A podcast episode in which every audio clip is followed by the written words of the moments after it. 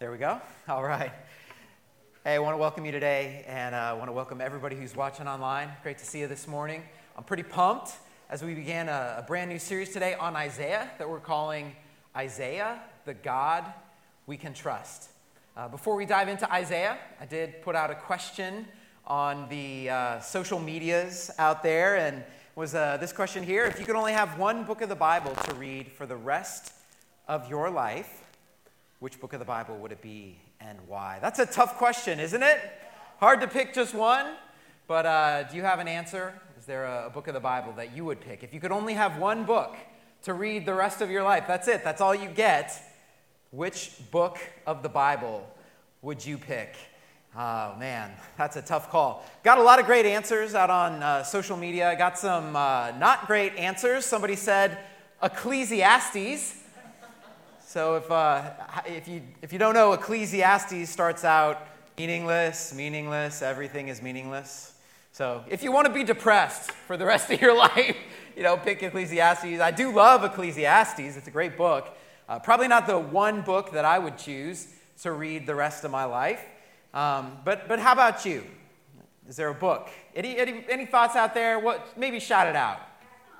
A lot of, yeah. Anybody else? Revelation, yeah, a lot of good ones. So we took, I went ahead and tallied the votes as they came in on social media, and after adding them up, there really were three clear books right at the top. Why don't we put them up on the screen?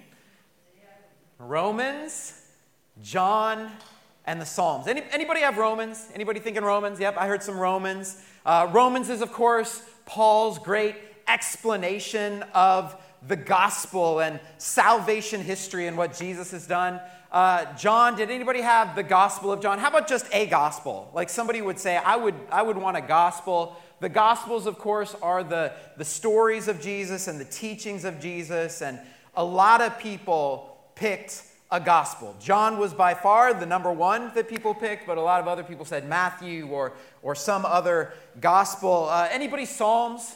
Anybody? If you could have one book, you'd pick the Psalms. Yeah, that's a great one. That's the worship book of the Old Testament. And if you're here today and you want to get started reading the Bible, guys, we're helping you out here. These are three of the most amazing and life-changing books that you could possibly read. Well, today, of course, we're starting a series on the book of Isaiah, and this caught me by surprise. I don't think Isaiah is ever at the top of our list. If we could only have one book to read the rest of our life, I never thought Isaiah. But as I've been studying this book over the last 2 years, this book really has blown my mind. And if there was one book of the Bible that I could read the rest of my life, I think Isaiah would be one of those books. And I just want you to think about this today, because I know Isaiah is not maybe the top of our list, but think about this. Isaiah is actually like a mini Bible. Isaiah is the Bible in miniature. How many chapters do you have in Isaiah? 66. How many books are there in the Bible? 66. Yes, good. That's allowed.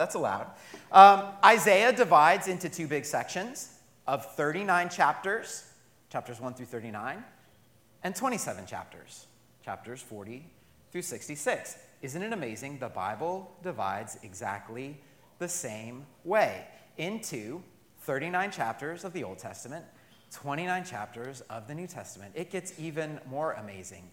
The first 39 chapters of Isaiah perfectly summarizes the message of the Old Testament, of sin and judgment. The next 39 chapters of Isaiah perfectly summarize the message of the New Testament.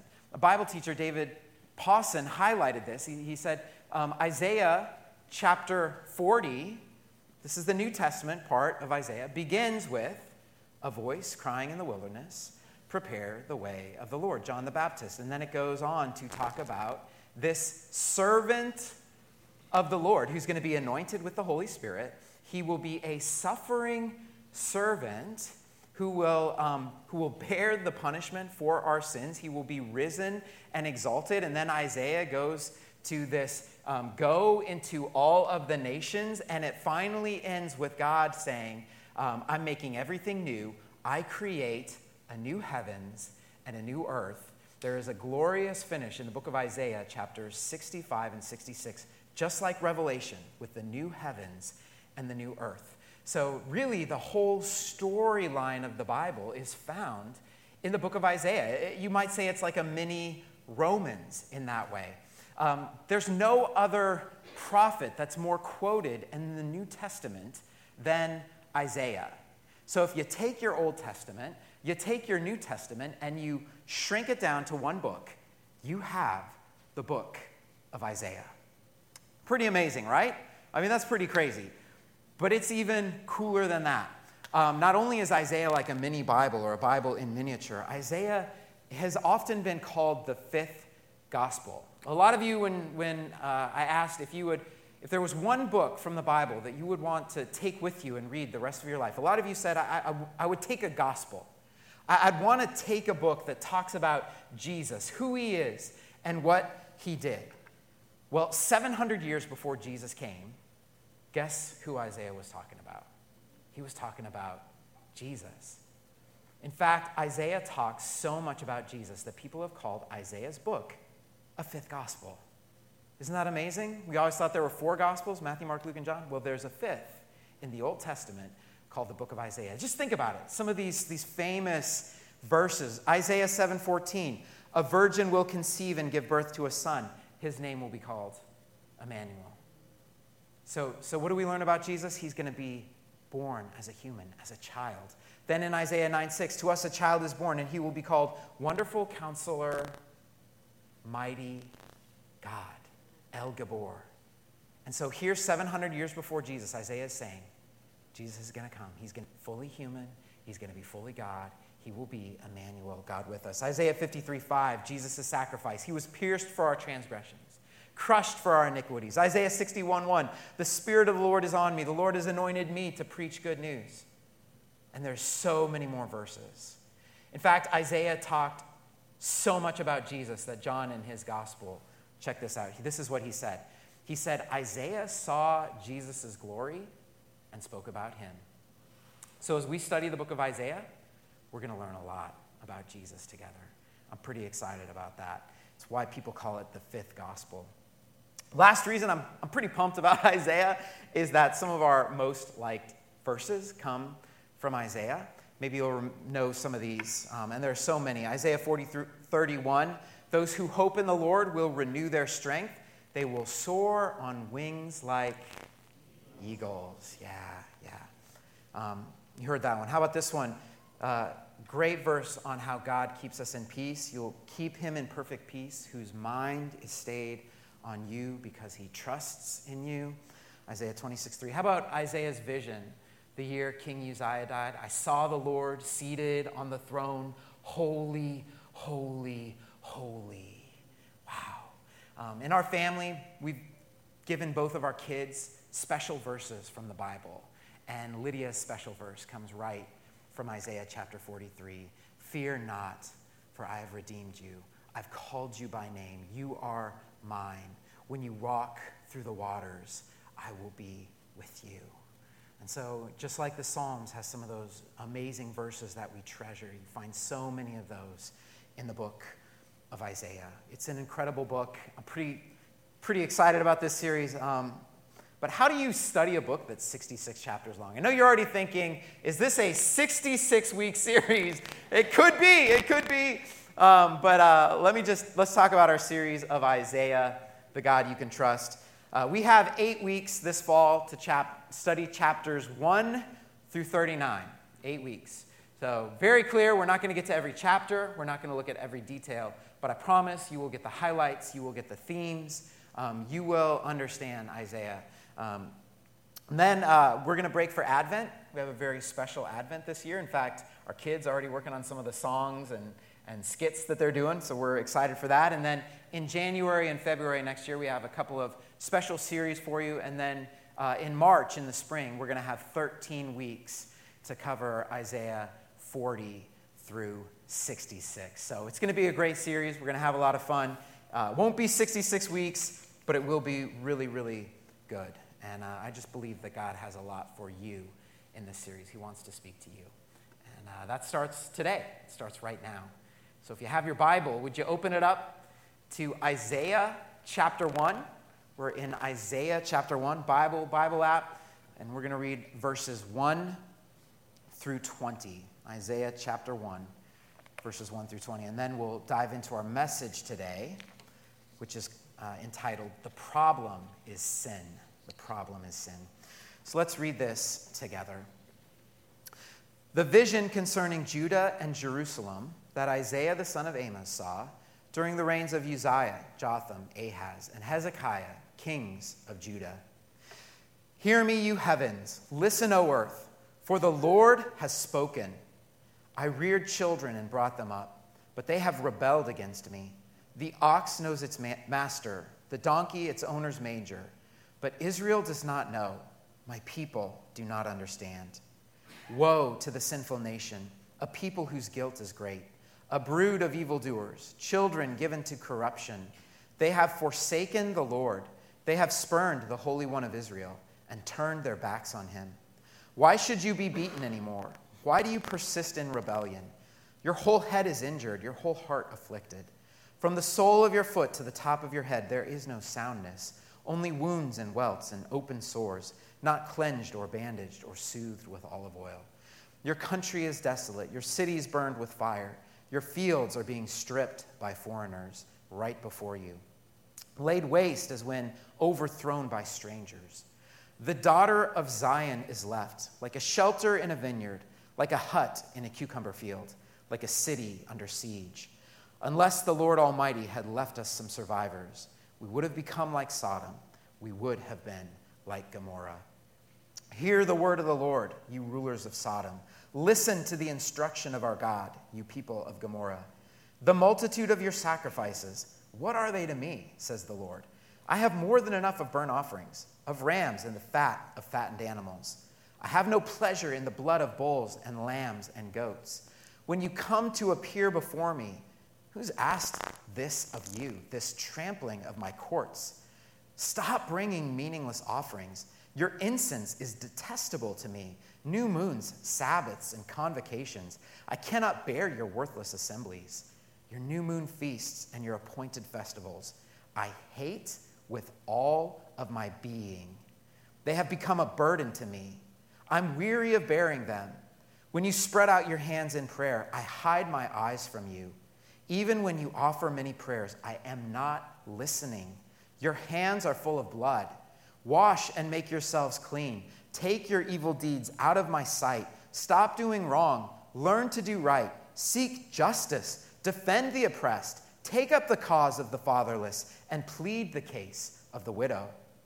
Come now, let us settle the matter, says the Lord. Though your sins are like scarlet, they shall be white as snow. Though their red is crimson, they shall be like wool. If you're willing and obedient, you'll eat the good things of the land. But if you resist and rebel, you will be devoured by the sword, for the mouth of the Lord has spoken. This is the word of the Lord. Let's pray. Thank you, God, for this morning. What a powerful, powerful message that you sent through your prophet Isaiah. And it stirs us to our core. It wakes us up to realities going on in our world and even down to the depths of our own heart. So I pray today by your Holy Spirit that you would come and speak to us and give us ears to listen. Lord, we need you. We need you to take the crimson stain and to make it whiter than snow. So fix our eyes on you this morning and help us, God, to hear your word. In Jesus' name, amen. All right, I'm excited to dive in. That was some strong stuff, right? Prophet for you. So here's our first encouragement in this series on Isaiah. And we get that in this passage. The first encouragement is to listen to God. Listen to God. Isaiah 1, verses 1 and 2. The vision concerning Judah and Jerusalem that Isaiah son of Amos, saw during the reigns of Uzziah, Jotham, Ahaz, and Hezekiah, kings of Judah. Hear me, you heavens. Listen, earth, for the Lord has spoken. Right off the bat, Isaiah is telling us that God has spoken. Isaiah is not just bringing some of his own thoughts and ideas. This is not a message that comes from Isaiah. A prophet is someone who received a supernatural revelation from God. They were called to hear from God and deliver his message. Peter says in 2 Peter 1, 20 through 21, above all, you must understand that no prophecy of Scripture came about by the prophet's own interpretation of things. For prophecy never had its origin in the human will. But the prophets, though human, spoke from God as they were carried along by the Holy Spirit. Isaiah is speaking from God. He's saying, speak. He says, God is speaking. Will we listen? So who is this prophet Isaiah? Isaiah was a prophet in the city of Jerusalem to the southern kingdom of Judah. Go ahead and put the map up on the screen. If you'll remember from your history class, during the Civil War, America was divided with the North and the South. And actually the same thing happened in Israel's history. Now, right after Solomon's reign, the nation of Israel divided into a northern kingdom and into a southern kingdom. The northern kingdom, which was made up of 10 of the 12 tribes, they took the name Israel. So in this time, when you're talking about Israel, you're talking about the northern kingdom. There were two other tribes, and they took the name of the largest tribe, the tribe of Judah. That's the southern kingdom. So you have Israel in the north, Judah in the south. Isaiah is a prophet. He's in Jerusalem, and he's a prophet to the southern kingdom of Judah. Isaiah tells us that his ministry took place during the reign of 4 kings, Uzziah, Jotham, Ahaz, and Hezekiah. This is a period of about 60 years, from 740 BC to 680 BC. And what an amazing 60 years that was. You can imagine Isaiah, his prophetic ministry in the city of Jerusalem, to these 4 kings, 60 years, crazy 60 years. It was a season of crisis and national emergency. The nation was in decline. You have another nation, Assyria, who's right on their doorstep, this major national threat. And so Isaiah is somebody who is preaching during a critical season in Isaiah's history. The prosperity of Uzziah's reign is now rapidly in decline, and you have this nation, Assyria in the north, this fearsome nation. It's like a shadow looming over the horizon. And in days of trouble, days of confusion, and days where things are really, not good, Isaiah encourages us to listen to God. What great encouragement for us today. In a season where things seem to be looking darker and darker and people are on edge, I think Isaiah would encourage us today. Let's listen to God. Right? Speak, you heavens, or hear me, you heavens. Listen, O earth, for the Lord has spoken.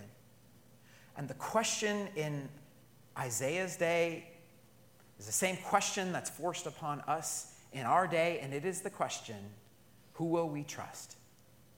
Where are we going to put our trust?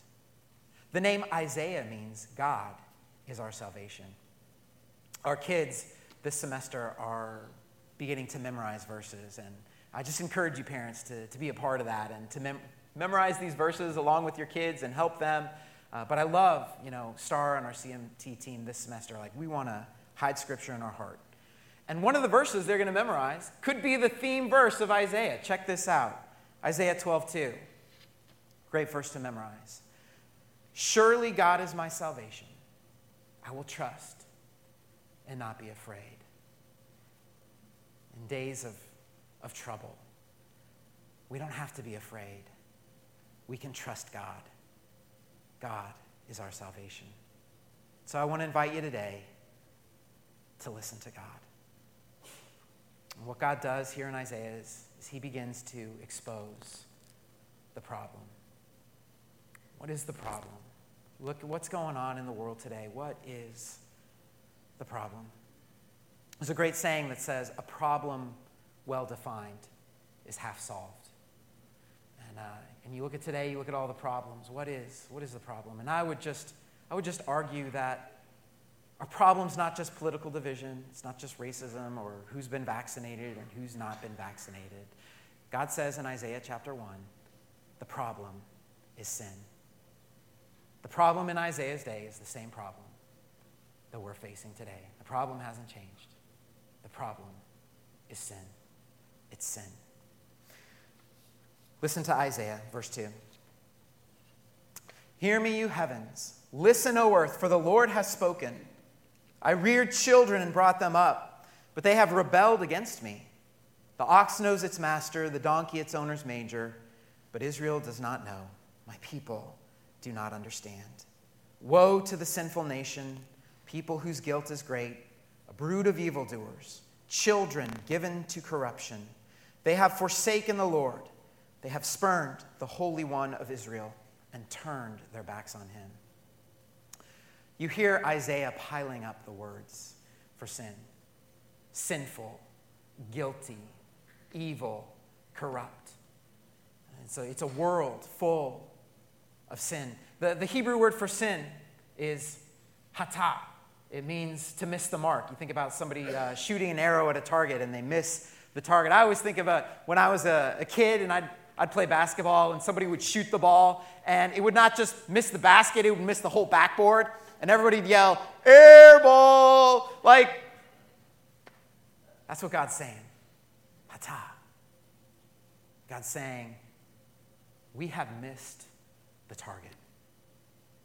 We have forsaken God. That's not just a little deal. That's a big, big deal. Some of you here today, and I think this in my mind. We all think this. We think, you know what? I'm not that bad of a person. I'm not a murderer. I'm not a thief. I'm not a killer. I'm a good person. I just live my life independently of Jesus. And may I submit to you, that's the greatest wrong of all. Do you hear how relational sin is? We have spurned the Holy One of Israel and turned our backs on him. I've done that. We've all done that.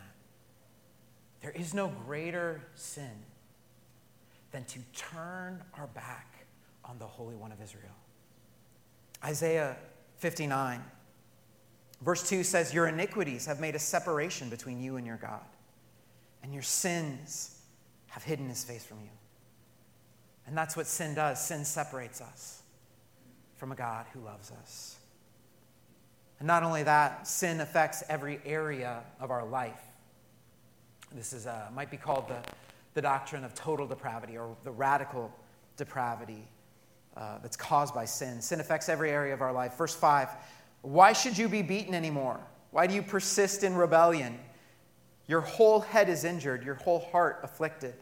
From the sole of your foot to the top of your head, there is no soundness, only wounds and welts and open sores, not cleansed or bandaged or soothed with olive oil.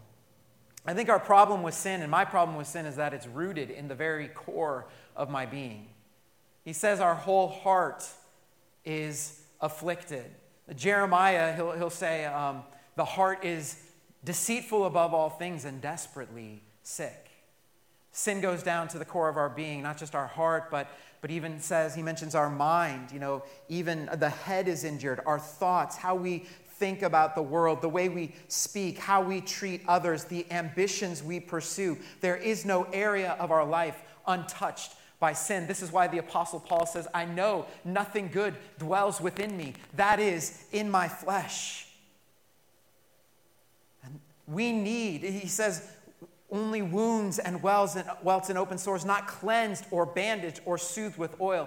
We need to apply the healing power of the gospel to the root of sin. and the wound of sin.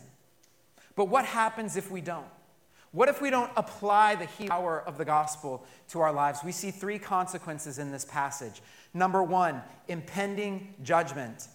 Isaiah 1, 7 through 9. Your country is desolate. Your cities burned with fire. Your fields are being stripped by foreigners right before you, laid waste as when overthrown by strangers. Daughter Zion is left, like a shelter in a vineyard, like a hut in a cucumber field, like a city under siege. Unless the Lord Almighty had left us some survivors, unless God is gracious, we would have become like Sodom. We would have become like Gomorrah. Isaiah is describing a judgment scene here with fire and fields stripped and being alone. A judgment is coming, Isaiah says. And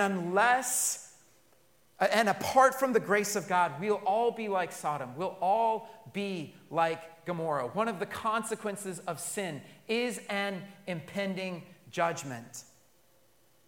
Not only that, Isaiah mentions insincere worship. That's Isaiah 1, 11 through 14. Insincere worship. The multitude of your sacrifices, what are they to me, says the Lord? I have more than enough of burnt offerings, of rams and the fat of fattened animals. I have no pleasure in the blood of bulls and lambs and goats. When you come to appear before me, who has asked this of you, this trampling of my courts? Stop bringing meaningless offerings. Your incense is detestable to me. New moons, Sabbaths, and convocations. I cannot bear your worthless assemblies, your new moon feasts and appointed festivals. I hate with all my being. They have become a burden to me. I'm weary of bearing them in. Wow, aren't you glad that wasn't our call to worship this morning? Hey, welcome to Hope Community Church. Really glad you're here. I mean, people are coming to worship, right? And it looks amazing. They're bringing their sacrifices, their offerings, and their prayers. And yet God says, I hate it with all of my being. Wow. Jesus mentions to the Pharisees, he says, you worship God with your lips, but your heart is far from me. What is it that God can't stand? He can't stand a double life of sin and worship. It's easy. Come here on Sunday. Worship team, Max. Blessed be the name. Like, we can do that. But who are we on Monday?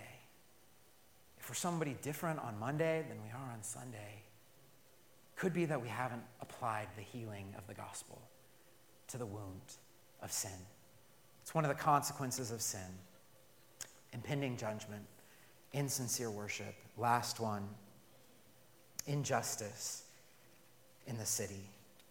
Injustice in the city. This is Isaiah 1, 16 to 17. Wash and make yourselves clean. Take your evil deeds out of my sight. Stop doing wrong. Learn to do right. Seek justice.